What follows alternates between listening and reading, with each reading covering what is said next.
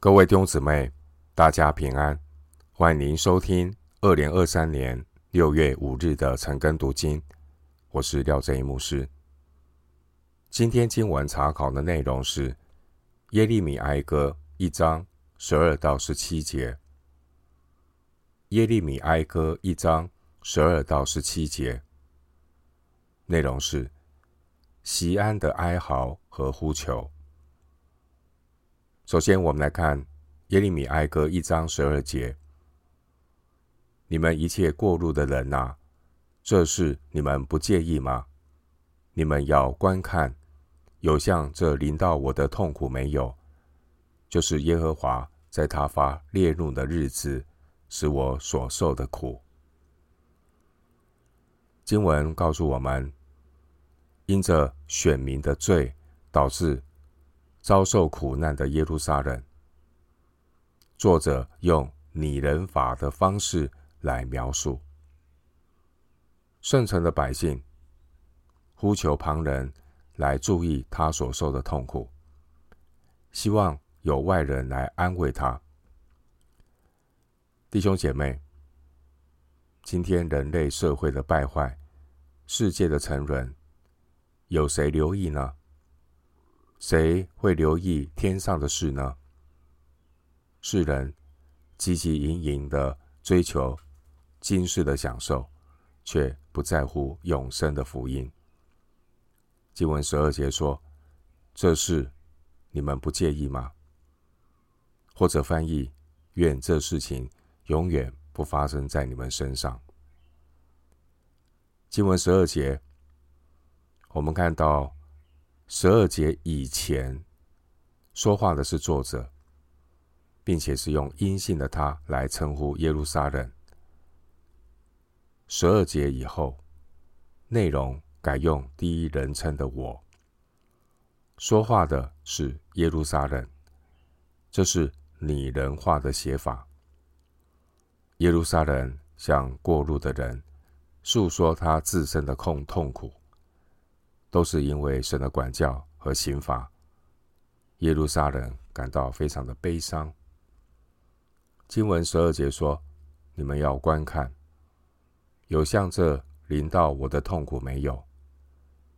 这句话是一个反问句，针对这些外邦人隔岸观火，坐视耶路撒冷被毁的情况，先知就质问他们：“你们有没有经历过？”这样的一个彻底的毁坏，先知所要强调的是，犹大的灭亡是空前绝后的惨剧。然而，重要的不并不是这毁坏的规模，而是先知他承认耶路撒冷啊毁坏的原因，乃是因为十二节所说的，是神的烈怒，神的烈怒是。他对罪的一个管教，先知这番语重心长的话，表明了耶路撒冷的毁灭真正的原因是因为选民的罪孽，同时呢，也说明了苦难是神爱的管教。撒母耳记下七章十四节，希伯来书十二章五到十三节，接着。选民的苦难，来警戒外邦人的狂傲。回到今天的经文，耶利米哀歌一章十三节，他从高天使火进入我的骨头，克制了我。他铺下网罗，绊我的脚，使我转回。他使我终日凄凉发昏。经文十三节。先知他描述神管教的烈火进入骨头中，让他灵里备受煎熬。神的管教如同使用网罗把人套住，使人跌倒在地，目的是要让人不要行在罪中，悬崖勒马，为要使人回转。神好像使人终日凄凉发昏。目的是要叫人在苦难中想一想，自己为什么会落在这样的光景。接下来，先知就用两个意象来描述耶路撒冷的陷落。我们来看十四到十五节：我罪过的恶是他手所绑的，犹如恶神伏在我颈项上，他使我的力量衰败。主将我交在我所不能抵挡的人手中。主轻弃我中间的一切勇士。招聚多人攻击我，要压碎我的少年人。主将犹大居民踹下，像在酒炸中一样。十四到十五节，先知用另外两个意象来描述耶路撒冷的陷落，包括代表罪过的恶十四节，以及用来压碎的酒醡十五节。神所爱的，神必管教，目的是要使人回转，在神的圣洁上有份。希伯来书十二章十节，经文十四节说：“我罪过的恶是他手所绑的，如同绳索缠绕在我颈项上。”神呢，使先知的力量衰败，神将先知。交在他所不能够抵挡的人手中。经文十四节也是警戒我们，犯罪的结果就是力量衰败，受仇敌的辖制。他们好像被主交在仇敌的手中，其实呢，这是犯罪带来的自讨苦吃。经文十四节提到“我罪过的恶沉重”这句话，意思是神注视我的罪过。换句话说，上帝的手使选民的罪过在他们颈项上缠绕在一起，这是表示充满罪恶的犹大是无法逃脱神的管教刑罚。经文十四节提到。我所不能抵挡的人，这可能是指巴比伦帝国，而巴比伦只是神审判犹大的工具。经文十五节说：“主轻弃大能的勇士”，这表示神不再使用他们，就如同当年大力士参孙，参孙他违背了分别为圣的。拿细耳人的约，参孙的那个他的力气呢就失去了，啊，被美色所迷惑，结果头发被剪掉，然后呢被仇敌抓走，挖掉眼睛，受到羞辱。经文十五节提到神的压岁，是指神的管教，神的管教是要炼尽神的儿女。成为圣洁的器皿。回到今天的经文，耶利米哀歌一章十六节：我因这些事哭泣，我眼泪汪汪，因为那当安慰我、救我性命的，离我甚远。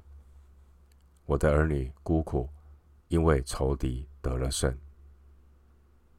经文十六节，我们看到。失去神的同在，远离神的人，他们只有泪眼汪汪。当仇敌得胜、黑暗掌权的时候，神的羊群流离失所，没有人带领。今天我们看到我们的神，群羊的大牧人耶稣基督，也在感叹。到底要把羊交给谁才放心呢？经文十六节说：“我因这些事哭泣。”弟兄姊妹，眼泪是圣徒觉醒的一个特征。我们是否为自己的属灵光景泪眼汪汪，流泪祷告、悔改在神的面前呢？神所施行的慈悲和怜悯，总是伴随着流泪的祷告。诗篇五十一篇十七节经文十六节说：“救我性命的，离我甚远。”这是指神自己暂时的中断他的恩典，并非说神远离了先知。这是管教的一部分。弟兄姊妹，神总是乐意来亲近我们，神靠近伤心的人，拯救灵性痛悔的人。当我们看到先知，他是与百姓一同受苦。